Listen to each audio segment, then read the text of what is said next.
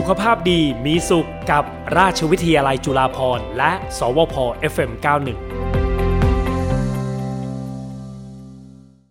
ไปกันเลย คุณหมอพร้อม ดิฉันก็พร้อมด้วยเหมือนกันนะคะ กับแพทย์หญิงครองขวัญเนียมสอนค่ะ คุณหมอเป็นแพทย์เฉพาะทางกุมารเวชศาสตร์ ของโรงพยาบาลจุฬาภรณ์ค่ะ สวัสดีค่ะ คุณหมอครองขวัญค่ะค่ะ สวัสดีค่ะ คุณปุ้ม สวัสดีค่ะ ผู้ฟังค่ะ ค่ะ วันนี้รบกวนคุณหมอ คุณหมอช่วงนี้หน้าฝนแล้วก็ฝนตกเยอะด้วยนะคะ ค่ะใช่ค่ะ ตอนนี้ก็มีพายุเข้าหลายรอบแล้วนะคะ แล้วก็ตอนนี้อากาศชื้นตลอดมาเป็นเวลาเป็นเดือนแล้วอะนะคะ ค่ะ ค่ะ คุณหมอติดเรื่องน้ำท่วมบ้างไหมคะเนี่ยตอนไปทำงาน อ๋อยังยังเป็นกลุ่มที่โชคดีมากเลยค่ะ ว่าแถวแถวบ้านน้ำไม่ท่วมนะคะค่ะแต่ว่าเห็นแล้วว่ามีน้ำท่วมในหลายพื้นที่เลย แล้วก็ไม่ว่าจะคนไปทำงาน หรือว่านักเรียนที่ต้องไปโรงเรียนเนี่ยก็ได้รับการความลำบากกันค่อนข้างเยอะเลยค่ะ อืมรถติดนะคะ เมื่อวานนี้สาหัสสากันมากเลยนะคะ แล้วก็นอกจากนั้นคุณหมอคะโรคภัยไข้เจ็บที่จะมาในช่วงหน้าฝนเนี่ย โดยเฉพาะอย่างยิ่งเกี่ยวข้องกับเด็กๆเนี่ยหลายโรคเหมือนกันนะคะ นอกจากตอนนี้เนี่ยเรายังต้องดูแลเรื่องโควิด -19 นะคะแล้วก็หน้าฝนแบบนี้เนี่ยหวัดใหญ่เอ่ยไข้เลือดออกเอ่ยมือเท้าปากเอ่ยอันนี้โอ้โหเยอะแยะไปหมดเลยนะคะ นอกจากนั้นแล้วมันยังมีโรคอะไรบ้างคะค่ะเอาเอาเราเริ่มกันที่โรคติดเชื้อทางเดินหายใจก่อนนะคะได้ค่ะอ่าตอนนี้ยังไงโควิด ก็ยังเป็นโรคที่ระบาดหนักที่สุดอยู่นะคะค่ะแต่ว่าในกลุ่มที่เป็นกลุ่มเด็กในวัยเรียนหรือในเด็กก่อนวัยเรียน เช่นกลุ่มอ่าอนุบาลหรือว่าปีสคูลเนี่ย ก็เขาก็จะมีโรคที่ระบาดอยู่ในวงของเขาด้วยเหมือนกันนะคะค่ะโรคติดเชื้อทางเดินหายใจที่เราเจอในเด็กช่วงนี้ก็จะมีเรื่องของ RSV นะคะอืมเป็นไวรัสชนิดหนึ่งที่ทำค่ะให้เอ่อเด็กเนี่ยหลอดลมอักเสบเหนื่อยหอบไข้สูง แล้วก็เอ่อช่วงแรกอาการก็จะมีอาการคล้ายโควิดได้นะคะค่ะนอกจากนั้นก็มีไข้หวัดใหญ่นะคะอืมแล้วก็ไข้ไข้หวัดไวรัสสายพันธุ์ทั่วๆไปที่ระบาดในช่วงหน้าฝนนะคะ เราก็ยังเจออยู่เรื่อยๆนะคะ ตรงนี้ก็เป็นเป็นเอ่อเขาเรียกเหตุการณ์ที่เกิดขึ้นในในณปัจจุบันนะคะ อันนี้เราจบเรื่องไวรัสทางเดินหายใจนะคะค่ะส่วนเอ่อไวรัสอื่น ๆ ที่เราเจอที่มาพร้อมหน้าฝนตอนนี้ก็จะเป็นกลุ่มโรคมือเท้าปากอืมหรือไฮแอนไซน่ากลุ่มไวรัสเนี้ยมันต่างจากทางเดินหายใจค่ะ คุณค่ะปุ้มเพราะว่าเอ่อการกระจายตัวของไวรัสเนี่ยเขาผ่านการสัมผัสเป็นหลักอ๋อนะคะค่ะเพราะฉะนั้น ค่ะเด็กที่เขาไปจับตามอุปกรณ์ของเล่นต่างๆ ร่วมกันนะคะ หรือเอ่อสิ่งของทั่วไปในสิ่งแวดล้อมเนี่ย แล้วเขาเอามือมาเข้าปากอืมนะคะ หรือเข้าเยื่อบุโพรงจมูกเข้าตาเนี่ยเขาก็จะรับเชื้อเข้าไปค่ะทีนี้ค่ะเกิดอาการทางทางเดินอาหาร อาเจียนถ่ายเหลวเป็นหลัก แล้วก็มีตุ่มขึ้นนะคะค่ะถ้าเกิดเป็นไซน่าก็ขึ้นแค่เฉพาะในปากเด็กก็จะเจ็บคอค่ะค่ะ แต่ว่าถ้าเกิดเป็นมือเท้าปากเนี่ย เด็กเขาก็จะมีอาการทั้งตุ่มในปากอืมที่มือแล้วก็ที่เท้าด้วย แล้วก็โรคเนี้ยมันจะ ระบาดอยู่ในเด็กเล็ก หรือเด็กอนุบาลนะคะค่ะ ค่ะ ค่ะคราวนี้ถ้าหากว่าเราจะพูดถึงโรคที่ติดทางด้านลมหายใจอะค่ะเอ่ออันนี้เนี่ยโควิดก็ติดทางลมหายใจด้วยเหมือนกัน แล้วอาการเนี่ยเราจะค่ะรู้ได้ยังไงคะคุณหมอว่าเฮ้ยแบบนี้ที่โควิด หรือว่าแบบนี้หวัดใหญ่หรือว่า RSV อะไรอย่างเงี้ยค่ะอ๋ออาการนะคะเอ่อต้องบอกว่าโรคทุกอย่างเนี่ยมันเป็นโรค กลุ่มเชื้อไวรัสทั้งหมดค่ะเพราะฉะนั้นอาการเริ่มต้นเขาจะคล้ายๆกัอืนมคือเด็กรู้สึกไม่สุขสบายค่ะอ่ากระสับกระส่ายนะคะ อาจจะมีปวดเมื่อยตามตัวมีน้ำมูกเจ็บคอนะคะ แล้วสุดท้ายก็เริ่มมีไข้ค่อยๆสูงขึ้นเรื่อยๆนะคะอืมทีนี้เอ่ออาการที่พอจะมีเอ่อความแตกต่างอยู่บ้าง เช่น ในโควิดอะค่ะค่ะเด็กที่เขาอายุต่ำกว่าเกณฑ์ที่จะได้รับวัคซีนตอนนี้ค่ะ คือหกขวบลงมาเนี่ย เราอาจจะเห็นว่าเขามีอาการหนักมีไข้สูงมีอาเจียนได้อืมนะคะร่วมกับเอ่อเริ่มมีอาการไอในวันแรกๆนะอืคะมค่ะค่ะเนาะเพราะว่าโควิดตอนนี้ไม่มีอ่าวัคซีนป้องกันนะคะอืมส่วน RSV เนี่ยเราจะเห็นว่าน้ำมูกเยอะน้ำมูกเหนียวค่ะนะคะในเด็กเล็ก ๆ ก็มีไอหอบได้นะคะค่ะส่วนส่วนไข้หวัดใหญ่เนี่ยเนื่องจากอ่าในช่วงเนี้ยถ้าในเด็กที่เขาได้รับวัคซีนประจำปีมาเรื่อยๆเนี่ย อาการเขาอาจจะไม่ได้หนักมากนะคะอืมอย่างไรก็ตามเนี้ยฝากไว้เลย ถ้าเกิดว่าบุตรหลานของท่านยังไม่ได้รับวัคซีนไข้หวัดใหญ่ประจำปีเนี่ยขอให้ไปฉีดด้วยเพราะว่าก็มีการระบาดเกิดขึ้นแล้ว อาการจะไปคล้ายกับโควิดมาก ๆ เลยค่ะคือไข้สูงค่ะมีน้ำมูกนะคะ ในวันค่ะแรกๆนะคะ เด็กบางคนทานไม่ได้เยอะ ต้องนอนโรงพยาบาลให้น้ำเกลือนะคะอืมคุณพ่อค่ะคุณแม่ก็เป็นห่วงแล้วค่ะ คุณหมอว่าเอ๊ะแล้วเราจะ เราจะรู้ได้ยังไงอะว่าว่าลูกก็เป็นอะไร ไข้หวัด RSV หรือว่าโควิดค่ะคุณหมออาจจะแยกถูกนะอาจจะดูดูได้อะไรเงี้ยสังเกตได้ แต่คุณพ่อคุณแม่เนี่ยก็จะสังเกตยังไงอะคะ ค่ะ คุณปุ้มอ่าอย่างที่บอกว่าอาการวันแรกๆเนี่ย ช่วงที่ลูกเพิ่งเริ่มมีไข้สูงใน24 ชั่วโมงแรกมันแยกกันยากจริงค่ะๆวิธีการที่คุณพ่อคุณแม่จะช่วยได้หนึ่งคือถ้าเรามี ATK ATK ติดบ้านเนี่ยอืมค่ะเอ่อเราตรวจได้โดยเฉพาะการใช้ ATK ที่ตรวจทางจมูกเนี่ยค่ะ จะได้ผลไวกว่าการตรวจทางน้ำลายอ๋อมีหลายเคสที่หมอเออตรวจตรวจดูแล้วนะคะ คุณพ่อคุณแม่พามาแล้วบอกว่าทำ ATK ทางน้ำลายไม่ขึ้น แต่มาตรวจ ATK ทางจมูกที่โรงพยาบาลตรวจเจอค่ะอืมค่ะอ่าอันนี้ก็จะเป็นอย่างหนึ่งที่แยกได้อย่างที่สองนะคะ เราเอ่อสื่อสารกับทางโรงเรียน เราค่ะสังเกตประวัติความเสี่ยงของลูกเราให้ดี ถ้าเพื่อนที่โรงเรียนในห้องเดียวกันเนี่ยเขามีคนป่วยเป็นโควิด หรือเป็น RSV มาก่อนหน้าลูกเราประมาณไม่เกินหนึ่งสัปดาห์เนี่ยอืมก็มีโอกาสที่ลูกเราเนี่ยจะรับเชื้อแล้วแสดงอาการตามมาค่ะอืมค่ะ ถึงเราวินิจฉัยลูกเราไม่ได้ แต่ว่าเรื่องของการตรวจเช็คเบื้องต้นนะคะ หรือว่าค่ะประวัติแวดล้อมเนี่ยจะช่วยได้มากค่ะในการดูแลเด็กเด็กๆนะคะอืมถ้าเราจะเทียบโควิดนะคะ คุณหมอกับ RSV แล้วก็รวมถึงอ่าไข้หวัดใหญ่เนี่ย อาการอันอ่า อันไหนเชื้อตัวไหนที่มันจะทำให้เด็กรุนแรงมากที่สุดนะคะอ่าตรงนี้เป็นจุดสำคัญเลยนะคะ เราก็ไม่อยากให้ลูกเรามีอาการรุนแรงเนาะค่ะด้วยความรุนแรงเนี่ย มันจะไม่ได้แปลตามไข้วันแรกอืมต้องบอกอย่างนี้ค่ะ เด็กที่ถ้าเกิดเขาเป็นเด็กเล็ก ๆ นะคะค่ะภายในสองสามขวบปีแรกเนี่ยไข้มันเป็นปฏิกิริยาของร่างกายต่อเชื้อนะคะค่ะเป็นการเป็นปฏิกิริยาเวลาเราสู้กับเชื้อไวรัสอืม ร่างกายก็จะแสดงอุณหภูมิที่สูงขึ้นออกมาค่ะนะคะ ทีนี้ความรุนแรงตรงเนี้ยในเด็กเล็ก มันไม่ได้แปรผันตามไข้เขาอาจจะเป็นไข้แค่สองสามวันแล้วเขาหายไปเลยค่ะอืมแต่ความรุนแรงอาจจะเกิดจากภาวะแทรกซ้อน เช่นเป็นไข้สูงค่ะแล้วชักนะคะ เราเรียกว่าภาวะชักจากไข้ค่ะซึ่งเกิดในเด็กในช่วงสองถึงสามขวบปีแรก เพราะว่า อ่าสมองเขายังไม่ได้พัฒนาเต็มที่แล้วเขาทนต่ออุณหภูมิสูงไม่ได้อืมเมื่อร่างกายอุณหภูมิสูงมากๆ เช่น 38.5 องศาขึ้นไปนะคะค่ะเขามีโอกาสเอ่อเกิดภาวะแทรกซ้อนเป็นไข้ชักจากเชื้อไวรัสใดๆก็ได้ค่ะค่ะ เช่นอาจจะเป็นโควิดก็ได้นะคะ หรือ RSV การการที่เด็กเป็น RSV ครั้งแรกไม่เคยเจอเชื้อมาก่อนเลยค่ะเพราะว่ามันมีปฏิกิริยาร่างกายที่ต่อต้านต่อเชื้อแล้วเกิดไข้สูงขึ้นได้นะคะอืมค่ะค่ะ ซึ่งซึ่งตรงเนี้ยอยากให้เข้าใจว่า มันอาจจะเป็นเชื้ออะไรก็ได้นะคะค่ะมือเท้าปากก็เป็นได้ค่ะอืมคืออาการก็ใกล้เคียงกันต้อเนาะงดูแลเรื่องค่ะไข้เป็นหลักใช่ค่ะอืมอาการใกล้เคียงกันนะคะค่ะส่วนอาการหนักหรืออาการรุนแรงของโรคเนี่ยค่ะ ที่จะบ่งชี้ตามมาเนี่ยขึ้นอยู่กับสุขภาวะของเด็กเขาด้วยอืมเช่นถ้าเขาเป็นเด็กที่มีกลุ่มเสี่ยงมีโรคประจำตัวอยู่แล้วเช่นค่ะ เป็นโรคความหืดทางเดินหายใจ เป็นเด็กที่มีน้ำหนักตัวเยอะเป็นโรคอ้วนอืนะคะมหรือโรคอื่นๆ ที่ทำให้ภูมิคุ้มกันต่ำลงตรงเนี้ย เด็กก็จะมีอาการรุนแรงขึ้นมาได้ค่ะ อืมค่ะคราวนี้การแยกโรคอย่างที่คุณหมอพูดถึงนะคะว่า ถ้าสมมติว่ากังวลเรื่อง ATK เอ้กังวลเรื่องโควิด ก็คือตรวจ ATK ได้นะคะ หรืออาจจะสอบถามทางโรงเรียนว่าเฮ้ยมีเด็กเป็นหวัดใหญ่ไหมเป็นโควิดไหมอะไรก็คือสอบถามได้นะคะ คราวนี้ในอาการของลูกขนาดไหนอะคะคุณหมอที่ที่เราจะต้องแบบต้องเจอคุณหมอละ ดูแลตัวเองไม่ได้แล้วเนี่ย ต้องอาการขนาดไหนคะ ค่ะเอ่อเด็กๆทุกคนนะนะคะพอค่ะป่วยนะคะเขาอาจจะเริ่มมีอาการเอ่อไม่สุขสบายตัวอืมซึมลงทานได้น้อยลง ถ้าเอ่อมีอาการทานได้น้อยลงโดยเฉพาะการทาน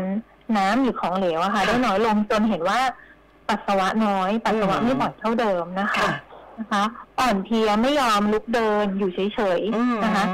ค่ะ อันเนี้ยควรจะรีบพาไปพบแพทย์ด่วนนะคะค่ะอ่านอกนอกจากนั้นก็คืออาการแสดงทางระบบทางเดินหายใจที่เปลี่ยนไปคือหายใจแรงหายใจเร็วค่ะไอถี่ไอมากนะคะ โดยเฉพาะกลางคืนเนี่ย ถ้ายิ่งไอเป็นช่วงๆจนนอนไม่ได้เนี่ย ควรจะรีบไปพบแพทย์ค่ะ อืม คือเมื่อวานนี้มันก็มีข่าวใช่ไหมคะ คุณหมอที่บอกว่ามีน้องเอ่อวัยประถมอะค่ะอายุคือเกินหกขวบแล้ว แต่น้องยังไม่ได้รับวัคซีน แล้วน้องก็มีอาการ แต่คุณแม่อาจจะไม่ทราบว่าเป็นโควิดไงก็เลยเอ่ออาจจะรอให้อาการเริ่มเยอะนิดนึงแล้วไปเจอคุณหมอปรากฏว่าน้องก็เสียชีวิตด้วยนะ ค่ะ ตรงนี้ก็เอ่อต้องแสดงความเสียใจกับผู้ปกครองค่ะด้วยนะคะ แล้วก็อืมอะอาการที่เกิดขึ้นเนี่ยค่ะ ต้องในในในกลุ่มที่เป็นโควิดอะค่ะค่ะ ของเด็กเองอาจจะต้องแยกว่าเป็นอาการรุนแรงณขณะที่เป็นโควิดค่ะหรือเป็นอาการที่ เกิดขึ้นตามหลังการเป็นโควิดแล้วอืมซึ่งไม่ใช่ลองโควิดนะคะ เราเรียกว่าเป็นอาการอ่ามิสซีนะคะอ่ามิสซี่เป็นค่ะอาการภูมิคุ้มกันของเด็กทำงานผิดปกติไป หลังหายจากโควิดไปแล้ว ซึ่งมักจะเป็นในระยะเวลาหนึ่งเดือนหลังหายนะคะตรงเนี้ยก็อาจจะต้องแยกแยกออกจากกันค่ะ ถ้าเป็นอาการติดเชื้ออย่างที่บอกค่ะ ภายในสองถึงสามวันแรกถ้าอาการไม่ดีขึ้นนะคะค่ะควรจะไปตรวจเช็คค่ะอ่า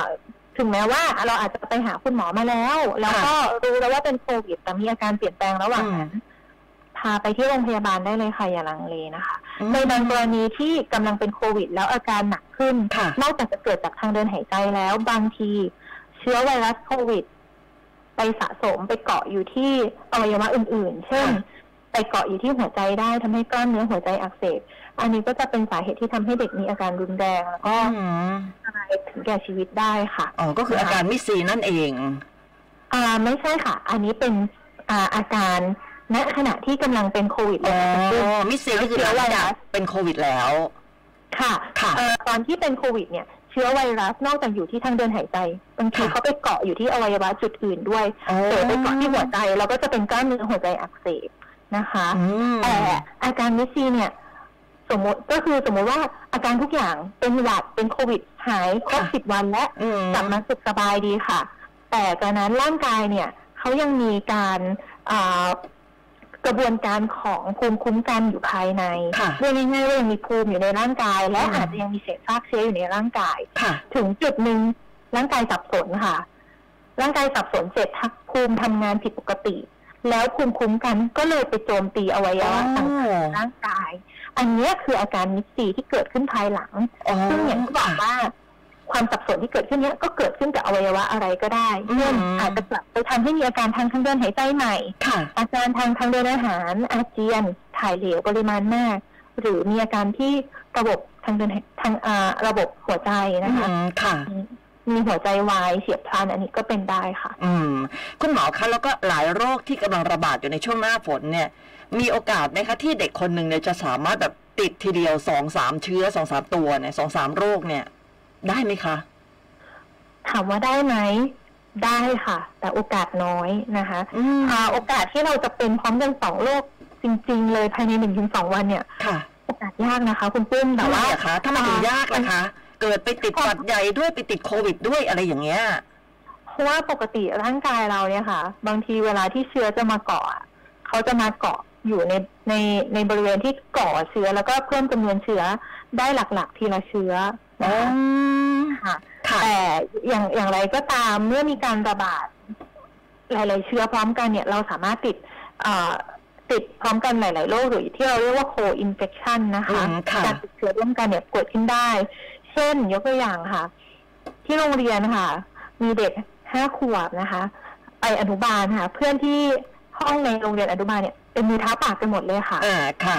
ค่ะ เขาก็เริ่มมีอาการมีไข้นะคะค่ะเริ่มเจ็บคอกินไม่ได้มีตุ่มที่ปากนะคะอืมเริ่มมีตุ่มตุ่มที่มือที่เท้า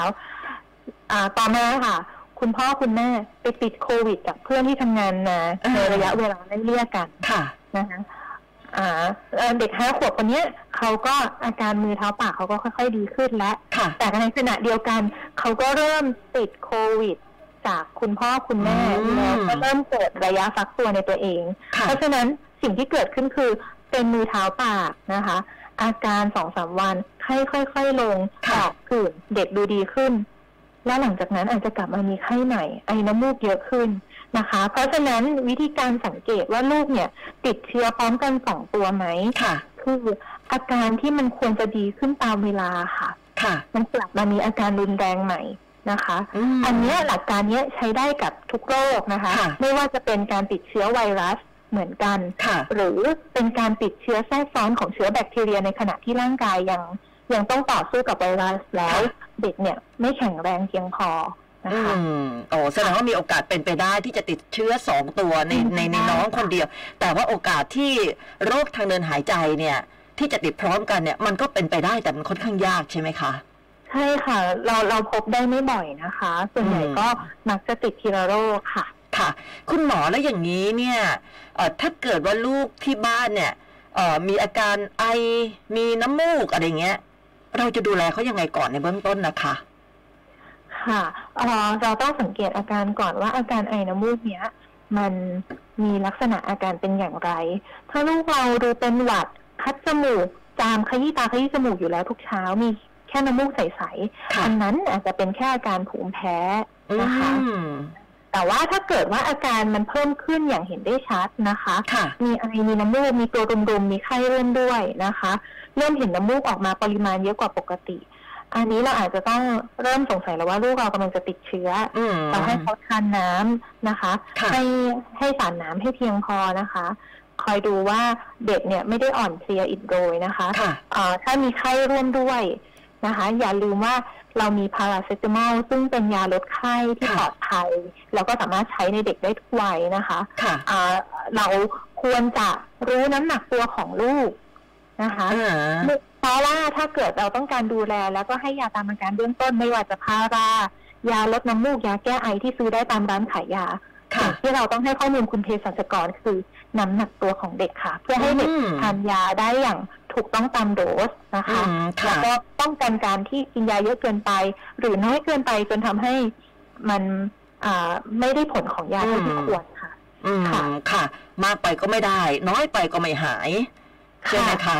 เอ่อค่ะค่ะ เพราะฉะนั้นคุณพ่อคุณแม่ก็ต้องดูแลลูกดีๆเนาะอย่างใกล้ชิดนิดนึง เรื่องน้ำหนักตัวเรื่องการทานอาหารอะไรเหล่านี้ ถ้าผิดปกติใช่ค่ะปุ๊บเนี่ย หาคุณหมอดีที่สุดไหมคะ ได้ค่ะ อย่างไรก็ตามนะคะ เมื่อเด็กเขามีอาการมาแล้วหนึ่งวันสองวันเราเริ่มดูว่าอาการเขาไม่ดีขึ้นนะคะ ยังไงเนี่ยสามารถเข้ามาปรึกษาแพทย์ตามดุลพินิษนะคะอืมแล้วก็เอ่อถ้าเป็นเอ่อโรคทางทางเดินหายใจนะคะเอ่อปัจจุบันเนี่ยตามโรงพยาบาลต่างๆ หรือคลินิกเนี่ยก็มีคลินิกโรคทางเดินหายใจอยู่ แล้วก็ค่ะเอ่อเอ่อมีการป้องมาตรการการป้องกันการฟุ้งกระจายของเชื้อโรคนะคะค่ะมีการรักษาระยะห่าง ซึ่งเราก็สามารถมั่นใจได้ว่า การที่เราพาลูกไปเนี่ย โอกาสที่เราจะไปติดเชื้อกับอ่าบุตรหลานท่านอื่นๆที่เขามารับบริการเหมือนกันเนี่ย ตรงนี้ค่ะก็จะเกิดขึ้นน้อยอะค่ะ เพราะว่ามีอืมมาตรการการป้องกันการติดเชื้อระหว่างคนไข้แต่ละคนอย่างดี อืมค่ะค่ะก็น่าจะเป็นอีกสิ่งหนึ่งที่คุณพ่อคุณแม่เป็นห่วงแหล้วค่ะว่าไม่อยากจะพาลูกไปโรงพยาบาลอะไรเงี้ย กลัวจะไปรับเชื้อเพิ่มหรืออะไรประมาณนั้นนะคะแล้วก็อาจจะดูแลเอง จนกระทั่งแบบ กว่าจะถึงมือคุณหมอเนี่ยเด็กอาจจะอาการหนักแล้วก็ได้ เพราะฉะนั้นก็ต้องก็ต้องต้องดูเนาะว่าขนาดไหนควรจะไปอะไรอย่างเงี้ยนะคะ ค่ะ คุณหมอแล้วเดี๋ยวนี้เนี่ยเด็กเป็นภูมิแพ้กันเยอะมากเลยนะและภูมิแพ้กับโควิดเนี่ยใช่ค่ะบางทีมนก็แยกยากนะแม้แต่ผู้ใหญ่เองบางทียังจิตตกเลยว่าเอ๊ะมันภูมิแพ้หรือว่ามันโควิดอะไรอย่างเงี้ยค่ะค่ะเอ่ออาการภูมิแพ้เองเนี่ย เด็กเป็นเยอะขึ้นเยอะค่ะค่ะคุณซึ่งเพราะว่าด้วยเราเนี่ยเป็นสภาพแวดล้อมที่เป็น เป็นเมืองอะนะคะค่ะเพราะฉะนั้นก็จะมีทั้งเอ่อแอร์ท่อไอเสียพลุชันอืมต่างๆนะคะ เราจะเริ่มเห็นว่ามีข่าว PM 2.5 มาทุกปีอะนะใช่คะค่ะโดยในช่วงเนี้ยอ่าถ้าตามไปดูเนี่ย เราจะพบว่าระดับ PM 2.5 เนี่ย ยังอยู่ในเกณฑ์ที่ปลอดภัยหรือค่ะค่อนข้างน้อย เพราะว่าด้วยความเป็นหน้าฝนนะคะ แล้วก็มีลมอะไรเนี่ยช่วยพัดพาเอาฝุ่น มันที่ปกคลุมค่ะเมืองเนี่ยออกไปกระจายไปที่อื่นบ้างนะคะแต่ทีเนี้ยเอ่อนอกจากนี้เนี่ย ลักษณะของการอยู่กับภายในบ้าน ซึ่งภายในบ้านเนี่ยถึงแม้ว่าเราทำความสะอาดเนี่ยแต่เด็กเขาอาจจะมีการแพ้สารต่างค่ะๆที่ประกอบภูมิแพ้ เช่น ไรฝุ่นอืมที่อยู่ในตุ๊กตานะคะค่ะผ้าม่านที่เราไม่ได้ซักนะคะ ที่นอนหมอนมุ้งที่นานๆซักทีนะคะอืมแล้วใบฝุ่นก็จะโตได้ดี เพราะว่าเขาก็เอ่อรับประทานตัวเซลล์เอ่อผิวหนังของเราที่มันหลุดอืมหลุดลอกแล้วมันก็ไปเกาะอยู่ที่ที่นอนอะนะคะค่ะเพราะฉะนั้นเนี่ยอ่าการดูแลเรื่องภูมิแพ้เนี่ยสามารถทำได้โดยการจัดสิ่งแวดล้อมในบ้านค่ะให้สะอาดแล้วเราก็อะไรที่เป็นผ้าเนี่ย เราก็เปลี่ยนบ่อยๆค่ะอืมค่ะเรื่องของควันบุหรี่ถ้าหลีกเลี่ยงได้ก็จะช่วยลดอ่าการเกิดภูมิแพ้ได้นะคะค่ะและที่สำคัญเมื่อถึงฤดูที่ ที่อากาศนิ่งนะคะ หรืออากาศค่อนข้างแห้ง PM 2.5 สูงขึ้น เช่นอ่าในกรุงเทพเนี่ยก็จะมีผลในช่วงหน้าหนาวนะคะ ตั้งแต่ค่ะเดือนตุลาเป็นต้นไปจนถึงต้นปีเนี่ยค่ะ ก็ควรจะต้องติดตามค่าฝุ่นนะคะ ไม่ว่าจะผ่านแอปพลิเคชันหรือว่าช่องทางต่างๆนะคะค่ะแล้วก็หลีกเลี่ยงให้บุตรหลานของเราเนี่ย ไม่สัมผัสกับฝุ่นโดยตรงเป็นปริมาณมาก ๆ เพราะว่าก็จะไปกระตุ้นให้เกิดภาวะภูมิแพ้ค่ะ แล้วก็อืมจะไปเอ่อ สร้างการอักเสบให้ร่างกายในระบบอื่น ๆ ร่วมด้วยค่ะ อืมค่ะนะคะอะคราวนี้อยากให้คุณหมอพูดถึงเรื่องของเออการป้องกันเด็ก ๆ ค่ะ ให้ห่างไกลโรคภัยต่าง ๆ ในช่วงฤดูฝนนะคะค่ะ การป้องกันที่ดีที่สุดนะคะ ยังเป็นการเอ่อใส่หน้ากากอนามัยนะคะค่ะในระหว่างที่มีการติดเชื้อทางเดินหายใจหลาย ๆ ชนิดในในฤดูฝนนี้นะคะ นอกจากนั้นแล้วนะคะเอ่อเรื่องของการป้องกันโรคอื่น ๆ เช่น มือเท้าปากนะคะค่ะหรือ herpangina ที่เราบอกแล้วว่ามันติดทางการสัมผัสมคือการล้างมือบ่อยๆ ค่ะ ทีนี้จุดแตกต่างคือไวรัสเอ่อมือเท้าปากกับ herpangina เนี่ยโครงสร้างไวรัสเขาต่างออกไปจากไวรัสทางเดินหายใจเขาจะตายต่อเมื่อเราล้างมือด้วยน้ำสบู่ค่ะ เท่านั้นนะคะ คือไม่สามารถตายด้วยการล้างมือด้วยแอลกอฮอล์เจลอ๋อเพราะฉะนั้นเนี่ย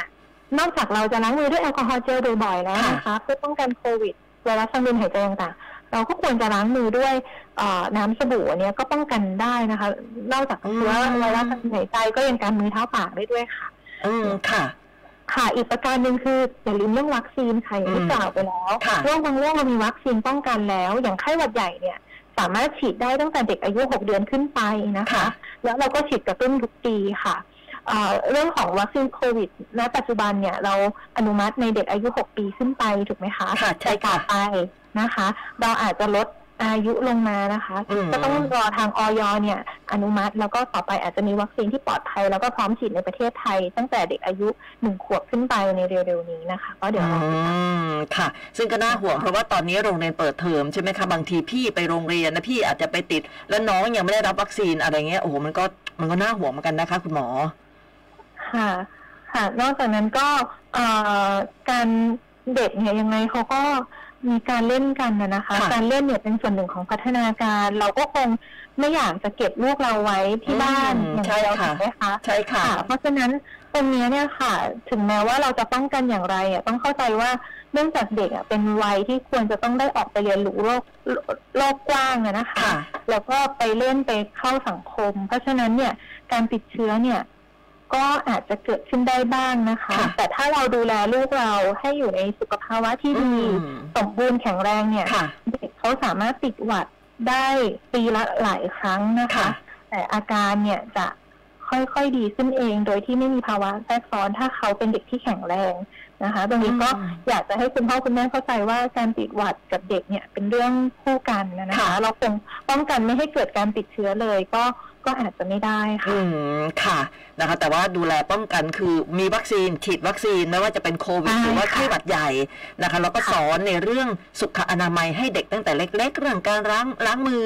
การทานอาหารการใส่หน้ากากอะไรเหล่านี้ก็น่าจะช่วยได้เยอะใช่นะคะค่ะค่ะค่ะ วันนี้ขอบคุณมากๆเลย ได้ความรู้ในการที่คุณพ่อคุณแม่จะนำไปดูแลเด็ก ๆ นะคะ ขอบคุณแพทย์หญิงครองขวัญเนียมสอนค่ะ คุณหมอเป็นแพทย์เฉพาะทางกุมารเวชศาสตร์ โรงพยาบาลจุฬาภรณ์ขอบคุณมากเลยนะคะ ค่ะ ขอบพระคุณคุณปุ้มเช่นกันค่ะ สวัสดีค่ะ สวัสดีค่ะนะคะ วันศุกร์หน้าคุณผู้ฟังในช่วงของราชวิทยาลัยจุฬาภรณ์นะคะ จะเป็นเรื่องอะไรโรคอะไรติดตามได้กับสวพ FM91 เราเจอกันวันศุกร์หน้าค่ะ สุขภาพดีมีสุขกับราชวิทยาลัยจุฬาภรณ์และ สวพ FM91